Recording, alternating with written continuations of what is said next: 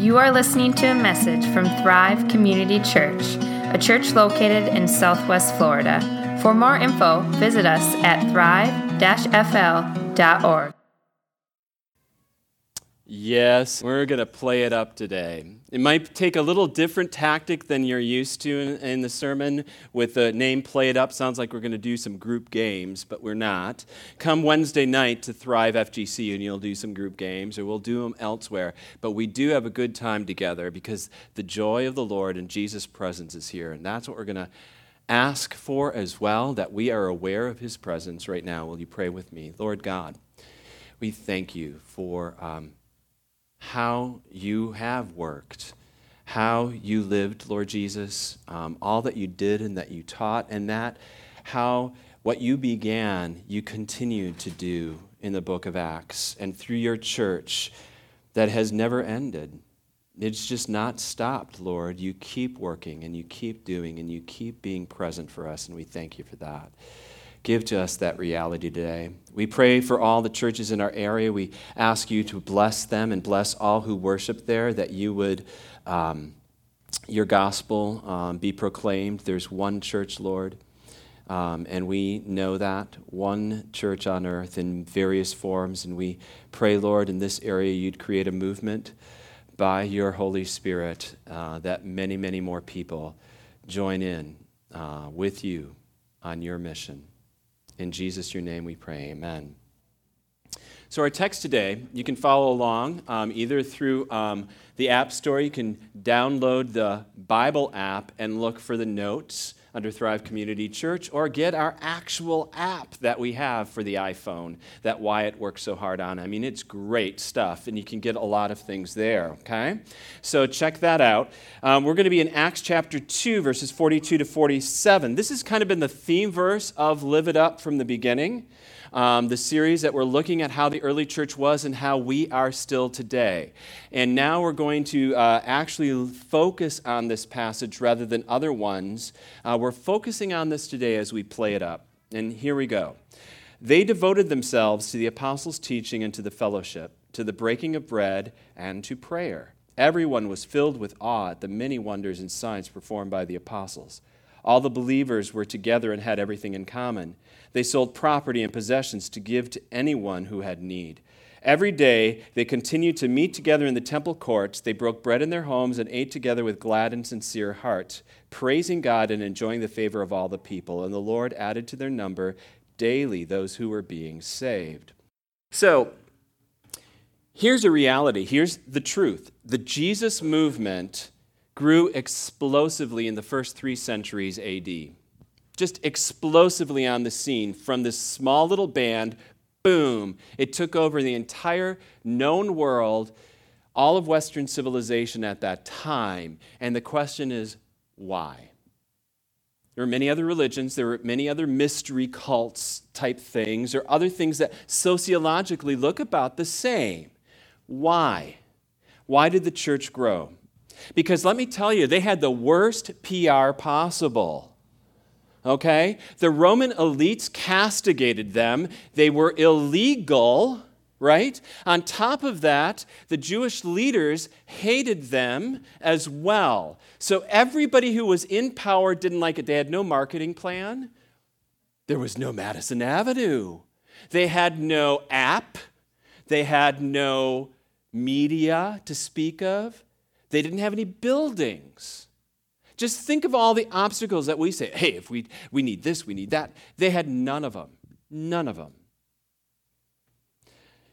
And how did it happen that this group that was considered like, you know, if you get into this group, you could die, become the group you wanted to join?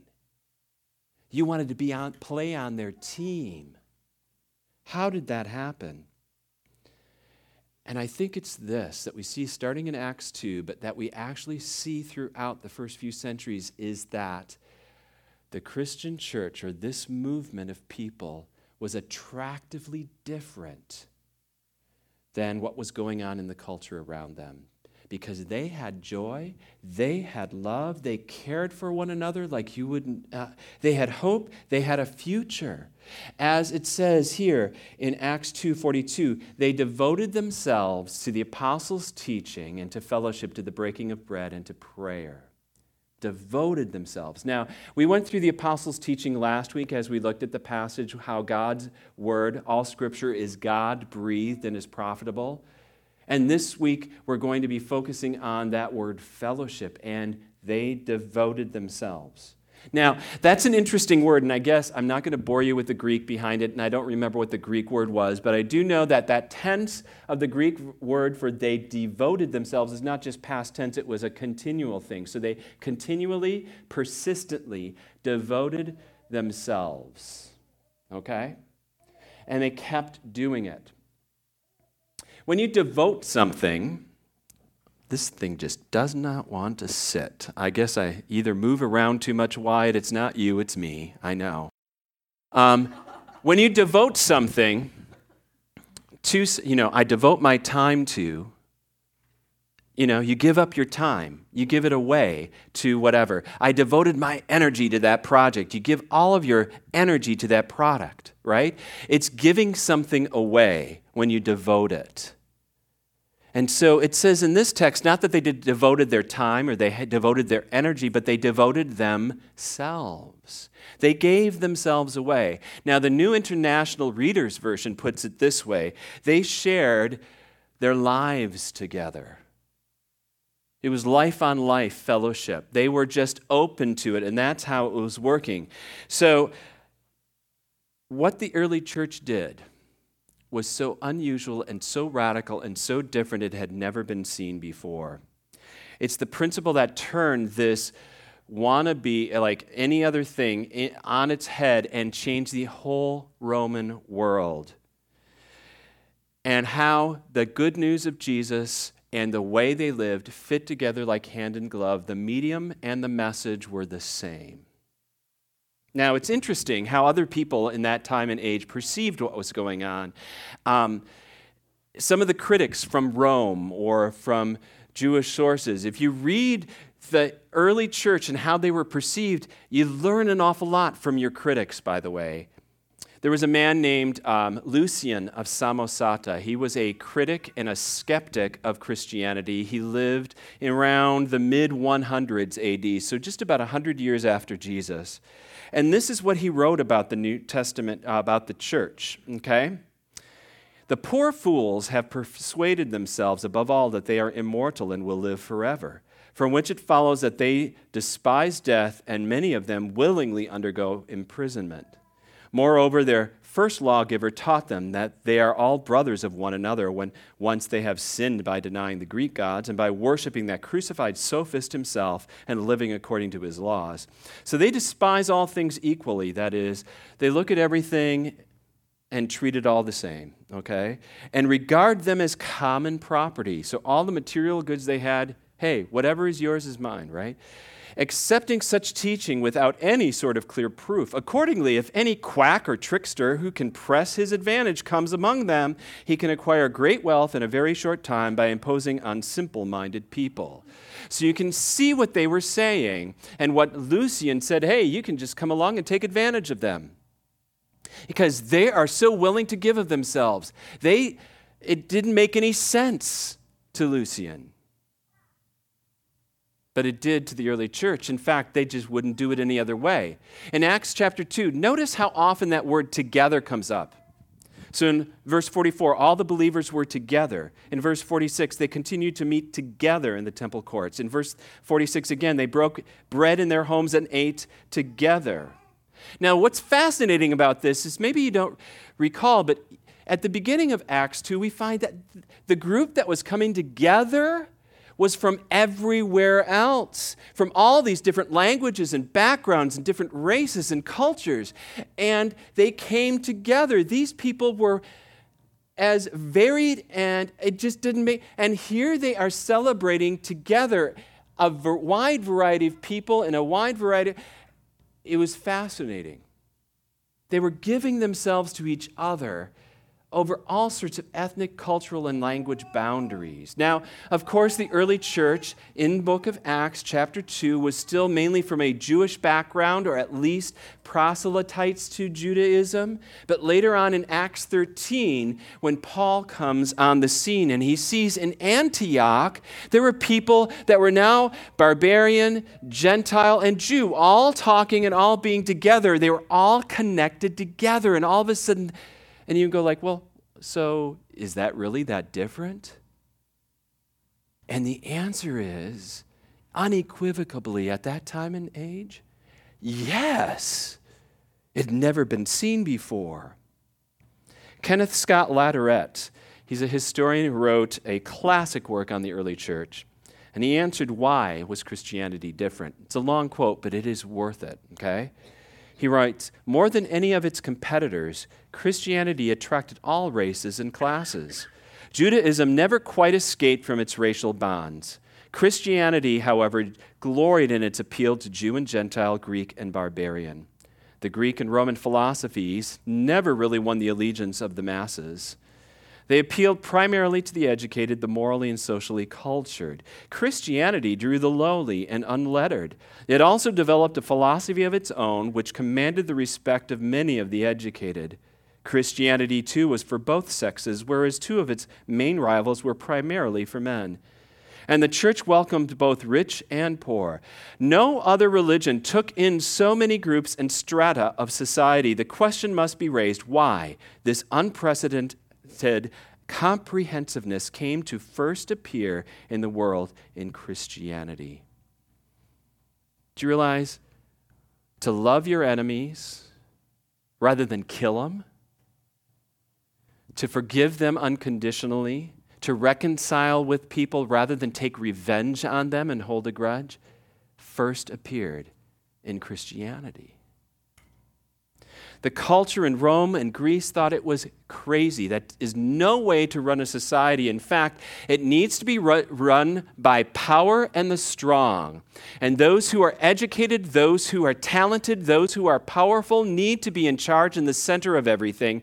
And those who are weak and those who have nothing to their advantage need to be kept off to the margins. And Christianity reversed it all, upset the whole apple cart, and the whole Roman and Greek world, from people like Lucian and others that said this will never work. And within three, three centuries, Christianity took over the known world. Why? How? Our understanding of human rights, that everyone has value and dignity, that each that comes from Christianity and was first seen there. Hospitals, orphanages, the relief for the poor was started by Christians following after Jesus. And now we take those things as axiomatic. That's the way it's supposed to be. In theory, we say that at least.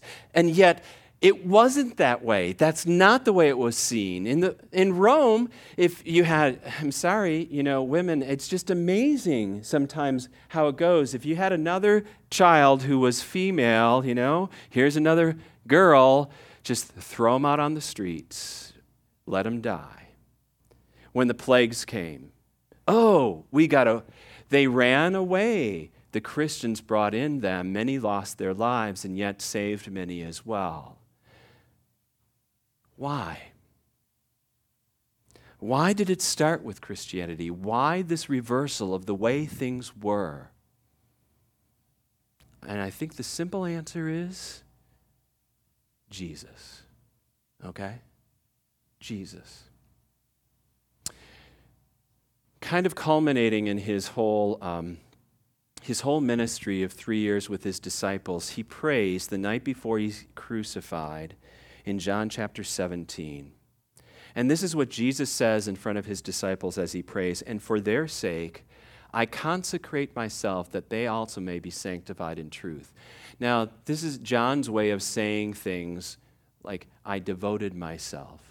To consecrate is to devote something for God's use. Jesus gave himself away.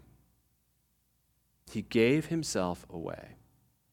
We can see that from his birth. Um, one of my favorite uh, Christmas carols is Hark the Herald Angels Sing, and in it it says, Mild he lays his glory by.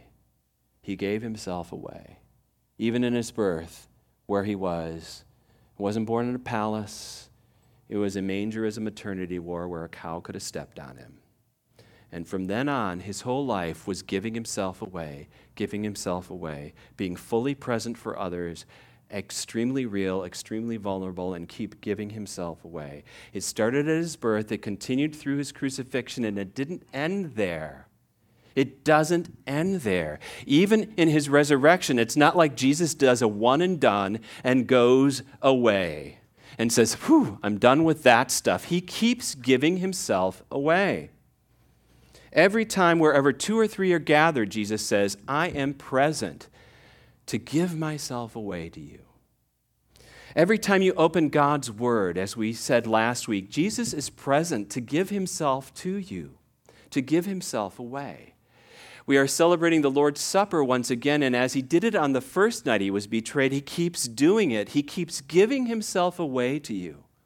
He is fully present, he is fully alive. And that is what's radically changed everything, that the early church believed this. The early church believed in the reality of Jesus, that Jesus is real. Okay? Jesus is real. Okay? His full presence is real. He wasn't just real at one time, He is real now. And so they weren't lo- just looking back to the past, to what was. They weren't looking to, oh, rem- reminisce about, oh, you remember when Jesus did this? Like I said, the book of Acts starts out with Luke saying that my first account, Theophilus, was for uh, when, what? What Jesus did and started to do and started to teach. His second account is what Jesus is still doing and still teaching now through his people. And the early church lived out the reality of that. They expected Jesus to be present in every conversation, to be Jesus was with them always. Wherever two or three are gathered, wherever they happen to be, Jesus is real and really present. And we believe the same at Thrive. Okay? We believe that same thing. Jesus is real. I think Tanya's witness was to the reality of Jesus because Jesus is real she feeds the homeless. Because Jesus is real, she took a job with Love Inc. where she could have gotten a lot more income, let me tell you, by doing something else. But that wasn't the point. The point was to live out the reality of Jesus in my everyday. When Lisa gave her testimony, when Katie gave her testimony, as we saw those as well, the reality of Jesus is present. It is not something just in the past, it's not something just someday in the future I will see, but right here, right now, He is present, as present as anyone else in this room, and more so, really. So it's kind of like why thrive? Why another church start, right? We are not the best show in town. Maybe you've been there you know, you've seen those. We're not the best music in town. We don't have the best preaching in town. We don't have it together. You know, we don't have the greatest marketing plan. We don't. But we believe the reality of Jesus is here right now. I think our first song that uh, was picked out by Jerry and the worship team was talking about that that Jesus is real, not just his path, death, and resurrection, but they affect our present. N.T. Wright, kind of what he paraphrased, um, well, I'm paraphrasing him when I say this. The church lives out in reality how humanity is supposed to live in theory. Most people know it's a good way to live, to give ourselves away, to be present for each other, to serve one another, to love one another, but they don't really live it. This is the church. The church is to be living that out all the time. And we can. That's what we're about. That's what's going to make us, quote, different, I guess. I've been in churches, I've, I've pastored now, this is my fifth, I think. Am I right, Lisa? I don't. I should probably count them um, sometime and really think through it. But so often, and I've been in a number of other churches, and most of the churches I've been in, even the one I grew up in, it was kind of like Jesus is sort of here, but he really was here 2,000 years ago, and we just reminisce about that. We try to remember what that was like. So he was a historical reality, but he isn't a present reality. That is not the book of Acts. And if that's all there is, then we just kind of gather together to remember the past and hope for a future and just kind of get by in the present. That isn't the case at all. We live in the reality of how we can live because Jesus is fully here, fully for us right now. So, what is this going to look like? I think we get some hints here from the book of Acts in chapter 2. Like I said, first, you will get together with others. Okay? This is one of our gatherings. Some of you, there's Hunter with his food from Chipotle. Yeah. But we're going to just gather together with others. From simply our home huddles, which we've got sign-ups for, to the fact that um, from game nights and checking out each other when we're sick, praying for each other, supporting each other. Okay, I should have picked a different picture. You're all looking like, oh, I'm up in there. Yeah, okay. Yeah, I know it was what happened to Kyrie, huh? I guess um, it was one of these, uh, you know, I was doing one of these panoramic views, and she got morphed into an alien being there. Sorry, Kyrie. They might be watching in Kenya. I don't know. Okay? Okay. Second, you're going to give yourself away. It won't be about an hour a week. It's not going to be simply to dabble a few times here and there in things. It's not like you're going to keep yourself back, but you're going to open yourself up. You'll spend time with people who don't really help you with your resume.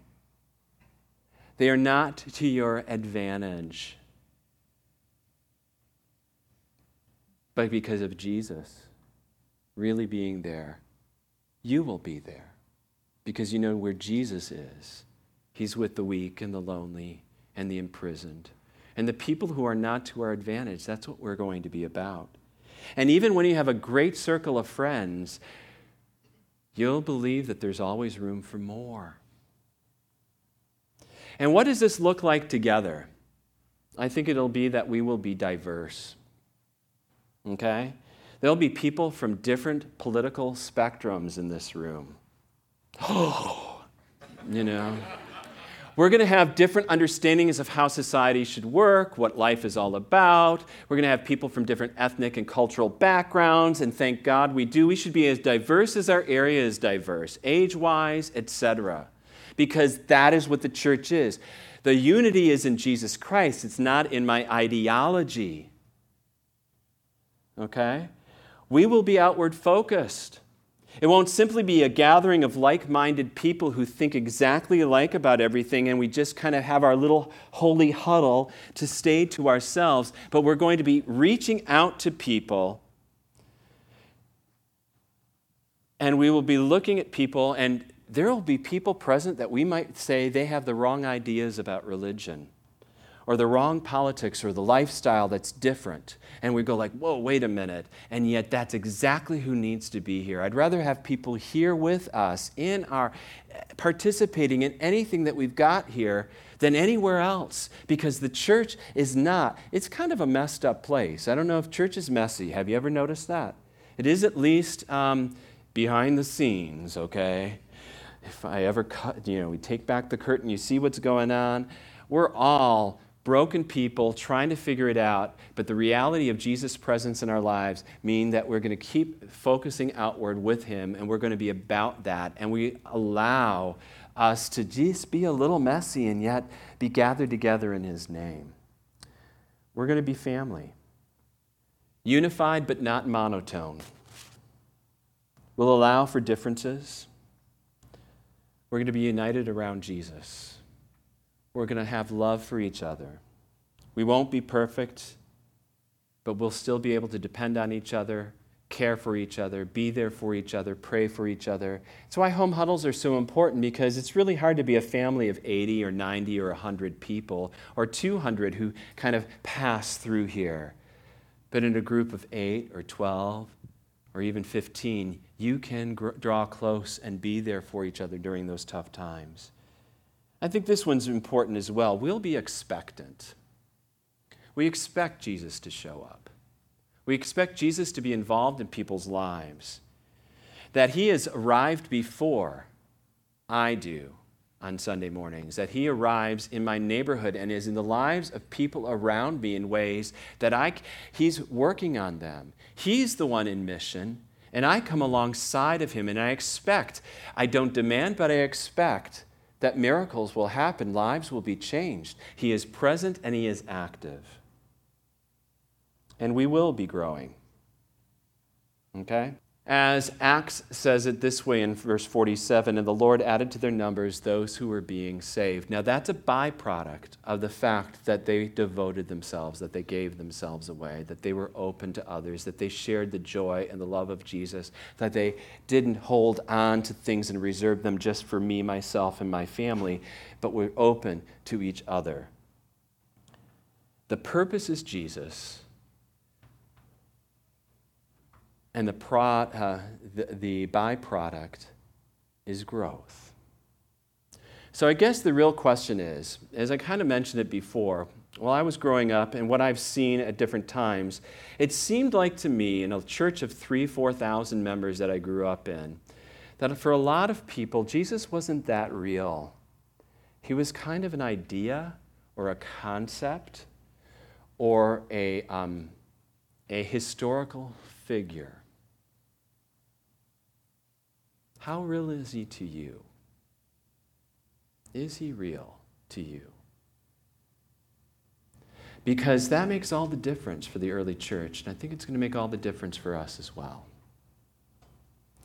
And whether your perception is there or not, the reality is he is present right here, right now, for you, calling to you, giving himself away to you at this moment, coming to you inviting himself into your life, invading your space with all of his promises, with all of his goodness, for all of your issues. Are you welcoming him in? Let's do so right now and pray. Lord God, this day, um, You are so here, more present and more real than our problems, our issues, our struggles, our experiences. You are so here, Lord, and you're giving yourself away again. And we thank you for that. We thank you that in a few moments you will give yourself away and we receive you with the bread and the wine, your very body, your blood, who you are, all that you've done for us. Help us to receive it and trust you fully. And then in response, to give ourselves away to each other. Lord, there may be some here who you just, the reality of your presence alive today is just not quite there yet. But unlike any other religion, Lord, we know you are. Not that you were, but you are. You are our God. You are alive and well and working in, on planet Earth and in our lives. You are on mission, and you continue to give yourself away. So, Lord, Thank you. We receive you. We welcome you. We want more of you. And so, help us to live that reality, Lord, to be attractively different than the culture around us, just like the early Christians were. In your name, dear Jesus, we pray. Amen.